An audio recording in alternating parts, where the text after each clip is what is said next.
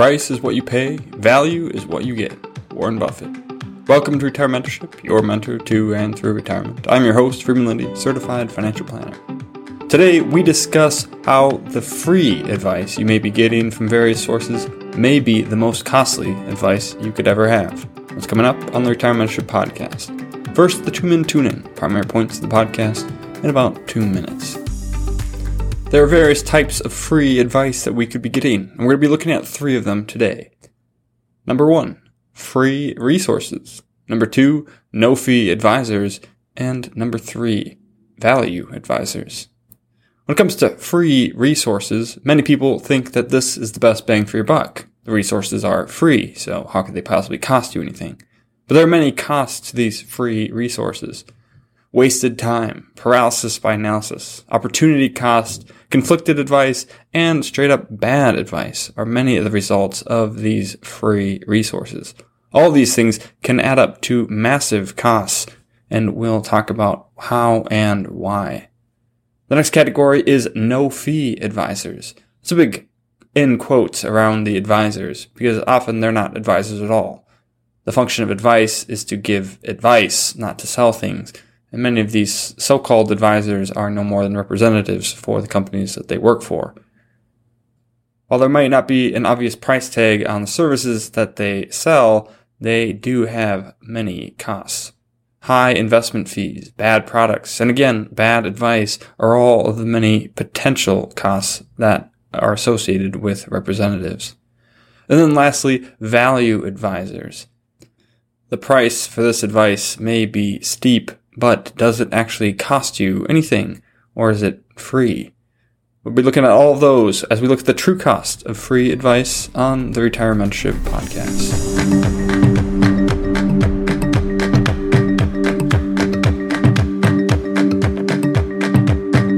The true cost of free advice. We all want positive outcomes, but no one wants to pay for something they can get for free. Why would you? It feels like paying for something that you get for free elsewhere is a con. When it comes to making wise financial decisions, many believe they can learn how to make them for free. Today we're going to cover three types of free advice. Number one, free resources. Number two, no fee advisors. And number three, value advisors. Let me start right off the bat that when I say free advice, that's in quotes because it is ironic. It's not free when there are absolutely costs to it. Same with the free in resources and the no fee in no fee advisors. These are also used ironically because there are definitely fees associated with them and they are by no means free. Just because you don't pay for something doesn't mean that it's truly free. So let's look at each one of these and what I mean when we say that they are not free and look at the true costs behind these three methods. Number one, free resources. Many people think they can seek out financial advice online or by reading books, articles, or discussion board posts. Certainly the worst of these is trolling the web for various articles and discussion boards that are absolutely free to the user, meaning they don't pay for it at all.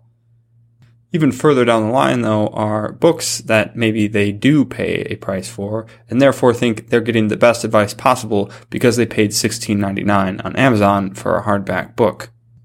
For the purpose of this discussion, spending $20 is the same as free. When we want this type of free advice, we want it because we don't want to pay for it, so we find free or nearly free resources to consult instead. These are not free. There are many costs to these, and we will look at these true costs one at a time. So, the five costs of free resources. Number one, wasted time. Time is money, and you may spend hours and hours researching finances. Much of that time may be wasted researching topics that don't actually apply to you.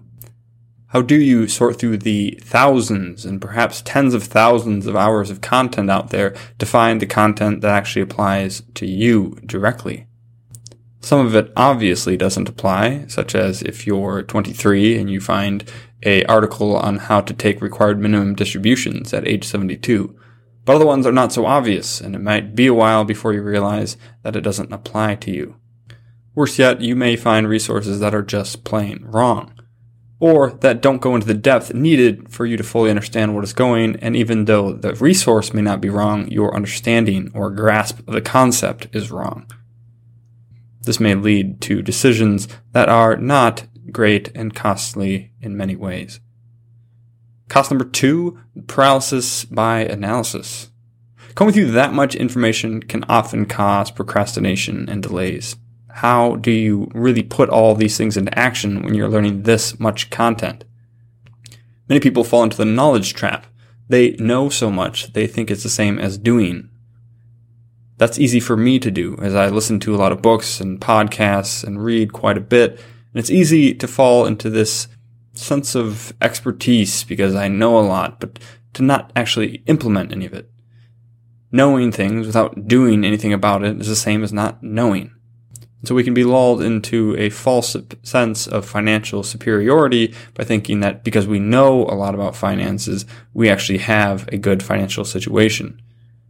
We may learn a lot from these free resources, but if we continue to procrastinate on actually doing things, that will cost us. Without clear recommendations on what we should do, you may do nothing, missing out on beneficial actions or protective actions that will ultimately cost you. Number three, opportunity costs. The best strategies for your situation may be missed, and then opportunities you could have taken are a real cost now. I see this a lot with people who are self-taught and who genuinely know quite a bit about finances. They have felt like they've done an excellent job with their finances over the years, and then only when they reach a new stage of life do they seek professional guidance. Often they come in just wanting a few tips or a few tricks or a little bit of confirmation on what they've already done. And while they certainly get some of that, there are also often massive opportunities that they've missed and it is costing them big time in the meantime. These are real costs like taxes every single year that are paid on extra because there is no tax planning. Extra insurance premiums on insurances they don't need or on over insurances or insurances through the wrong companies overpaying for services like getting a will and legal documents because they didn't know that superior documents were available elsewhere for a better value. These opportunity costs are real opportunities that have real costs to them, either in money actually paid or in money that could have been saved but aren't because we didn't know the best strategies. You've heard that the enemy of great is good, and many people come up with good information from reading free resources, but not necessarily great information. Free resources can give way to opportunity costs. Number four, conflicted advice. Many of these free resources are ad supported or have embedded affiliate links. Now, these are not bad, but let's face it, nobody is in business for free. They make money by directing you towards certain products or services through affiliate links or sponsors, or by trying to hold your attention with gimmicky strategies and articles and content in order for you to view the most amount of ads. These contribute to the time wasting element of combing the internet or books for information and provide a conflict of interest. Is the products or services that the article or website or book is recommending, is it actually best for you and your situation, or does it just make them a kickback when you click the link or sign up with the sponsor? Again, these things are not necessarily bad and they may even be good, but they may not. The websites you're reading or the books you're reading are not conflict free. They have their ways of making money and those ways don't always align perfectly with what's best for you and your situation. And number five, bad advice. There is plenty of genuinely bad advice on the internet and even books. If you take it, there will be consequences. Costly ones. I don't think I need to explain too much about how there could be bad advice online the whole don't believe it just because you read it online certainly applies to financial advice. But even books can be misleading. There are many books about finances out there that are not great. There are whole books designed to convince you that permanent life insurance or annuity products are the best thing since sliced bread. If you read these books and didn't read enough of the other strategies that are out there, you'd be convinced that these are amazing products and that you should get one. Just because the book is published doesn't mean it's good advice.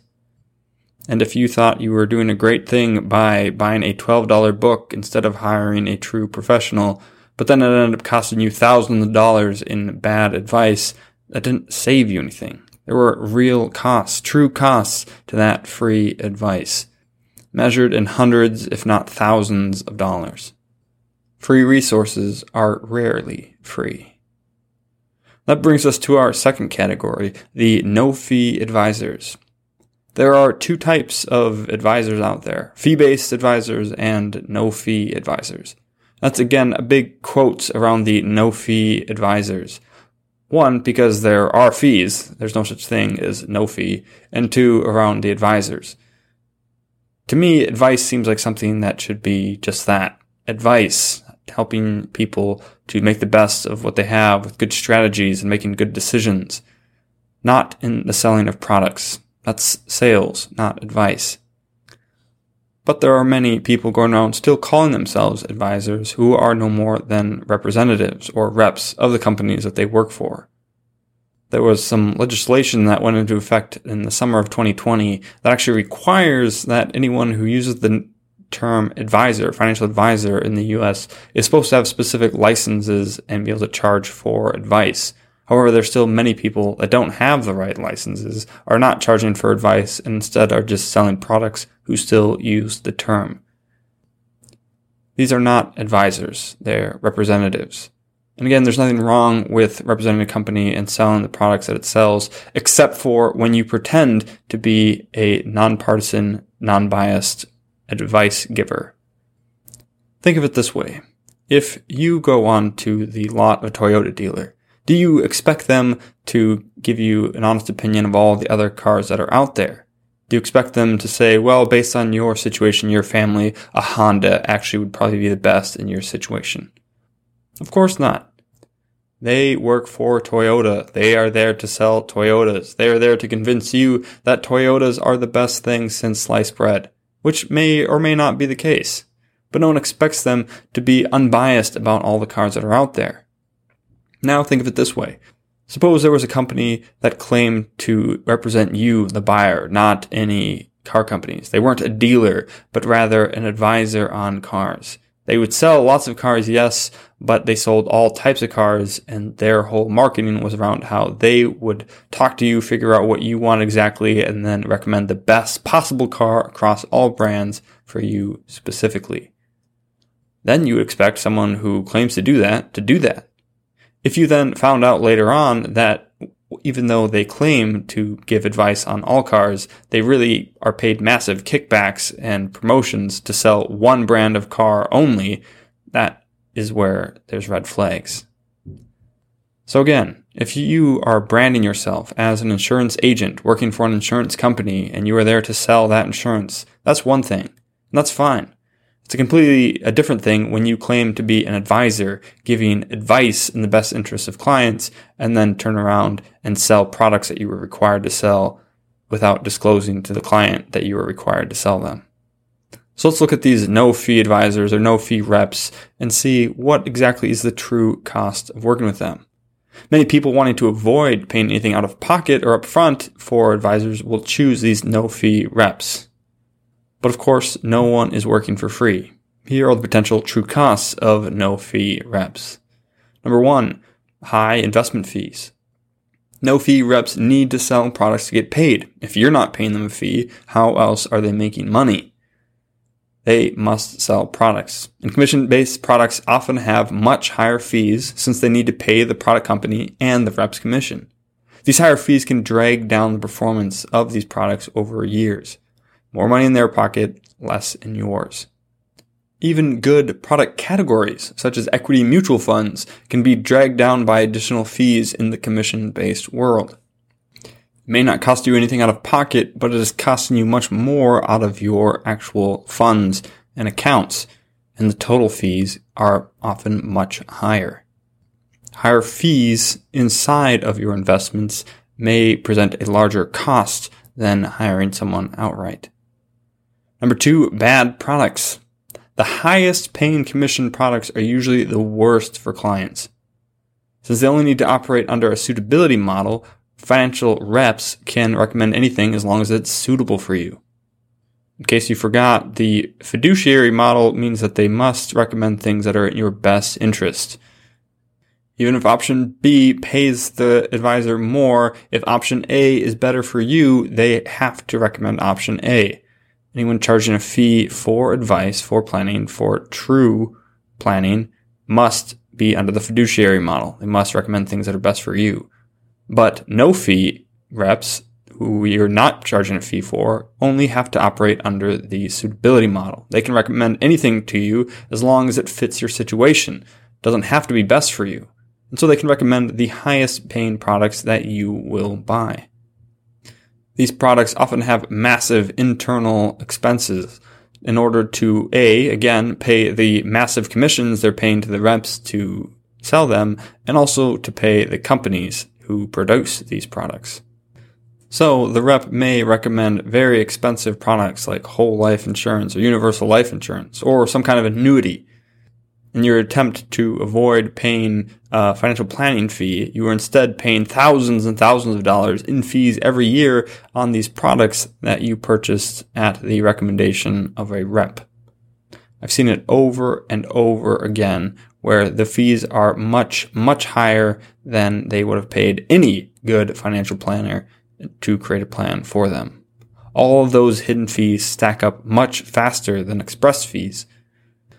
It is much better to know what your fees actually are and know that the value you're getting is higher than them than to have hidden fees where you're not sure. The bad products that are often sold by no fee representatives are much, much more expensive than any good plan or strategy. And number three, bad advice. I have seen some genuinely terrible advice dispensed by some of these reps. Usually it's piggybacked on some bad product. For example, reduce funding this Roth IRA to pay for a universal life policy. Now, not only do you have all the costs of the bad product that we just talked about in the last section, but also the opportunity cost of the better Roth. What that Roth could have done if invested properly over decades far outpaces whatever product they just recommended. You have both the real costs of the bad product and the opportunity costs of what they told you to stop doing. Or, for example, don't pay off your house, but instead buy this annuity. I've seen this often where someone might have a lump sum and are wondering if they should pay off their house. And instead of paying it off, they say, no, simply put it in this annuity and you'll have guaranteed payments for life and you'll always be guaranteed to be able to make your housing payments. So this is a better option. The math usually says no on these. Again, not only are you paying the cost of the hefty fees on these annuities that will net a 1.5% return, but also costing the client 3% on their mortgage instead of being able to pay that off. When you are only paid to sell products, all your recommendations are around selling products. Toyota sales reps don't get paid when they recommend you buy a Honda across the street, and financial reps don't get paid when they recommend you do things other than buy their products. Am I universally condemning all financial products and all people who sell them? No. There are some good products out there, and there are some great, trustworthy sales reps out there, just like there are in any sales industry. But in my experience, there are few and far in between, and the vast, vast majority of financial products are terrible. At least one compared to genuinely good planning and strategies.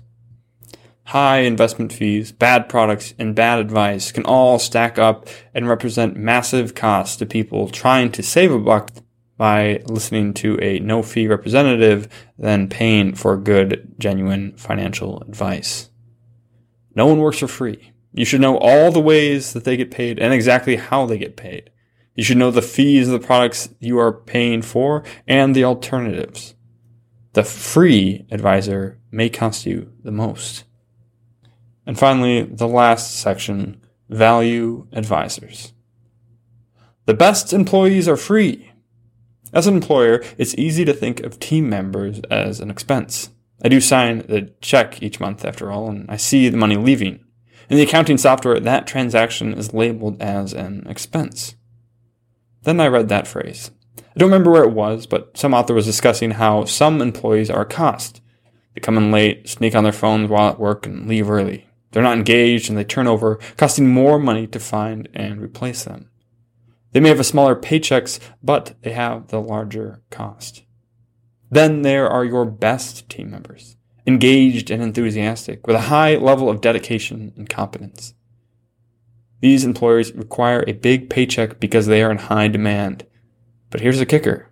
Your best team members may have the biggest paychecks, but they are actually free. Your best team members generate far more revenue for your business or save far more costs than goes out in their paycheck. Those team members, properly applied, don't cost you money, they make you money. The price is high, but the cost is zero. You make the money. The best employees are free. The value advisor is free. The price isn't free, far from it. The price may even introduce a little sticker shock. But the value is much, much higher than the price. When you make more money by paying someone else, that person is free. This is the kind of free advice we want. Advice worth many multiples of the fee. Advice that saves you more money, makes you more money, provides more peace of mind and confidence, overcomes procrastination, and saves you time and capacity. Advice that lets you live your life while producing better outcomes in the background. That's the quote unquote free advice you want. What if you stopped paying $5,000 per year in insurance premiums and you paid it once for a full plan based on strategy, not products? And what if ongoing accountability to achieve that strategy and ongoing guidance in a changing landscape was only $2,000 per year thereafter? Then you could invest that $3,000 back into the plan recommendations, which of course would consist of low cost investments that weren't dragged down by fees and guarantees. Then you could reinvest your time spent trying to keep up with your financial world back into your kids, grandkids, work, and passions. Value advisors are worth the price. If you listened to last week's episode on how to find a good planner, and you follow steps and you went to wiseradvisor.com or some other site and you looked up advisors and perhaps you called some of them or emailed some and have had a few meetings and they gave you the price to work with them. And perhaps that shocked you at first because you've been used to getting all of your advice for free, not seeing the hidden costs behind it. I want you to think about this. The best employees are free, and the best advisors are free. Could the sum of all their values be worth many multiples of whatever they are charging? You are already paying some costs. There is already much cost to whatever you're doing financially. In wasted time, paralysis of analysis, opportunity costs, conflicted advice, bad advice, high investment fees, bad products, and again, bad advice you are already paying for financial advice. The cost is already there. Is the value? Is what you are getting for all those fees and costs more than what you are paying? If they have to hide the costs and the fees inside of a product, can it really be worth it? Why do they have to hide it if it's truly valuable? in my experience, advisors that are forthwith with their fees and tell you exactly what it would cost and what you get out of it, those are the ones where the value is worth much more than the fee. And when the value is higher than the fee, the cost is free. Sometimes the initial price, or lack thereof, can be misleading. Those that have a price cost less, and those with no price cost far more.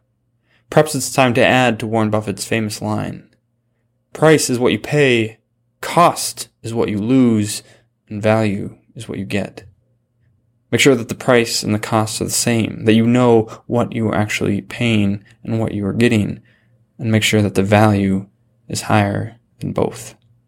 It is one of my passions to see everyone getting genuinely good advice and guidance for a price that is far less than the value of that same advice and guidance. If you want someone to provide that advice and guidance, you have two options. You can go listen to last week's episode on how to find one, or you can schedule a time with us. Link to schedule that will be in the description. If you have things you want to do and you want to make sure that you are getting the best advice and guidance possible so that you can make the most of the resources that you have been given, that you have earned, we are here to help. Thanks for listening, and we'll see you next week.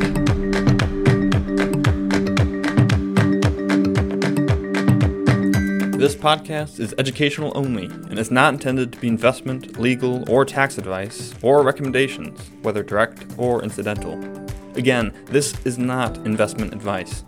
Consult your financial, tax, and legal professionals for specific advice related to your specific situation. Never take investment advice from someone who doesn't know you and your specific situation. All opinions expressed in this podcast are the opinions of the speakers expressing them. All performance reference is historical and is no guarantee of future results. All indices are unmanaged and may not be invested into directly. Retirement Mentorship is not affiliated with or controlled by any registered investment advisor, broker dealer, or other financial services company.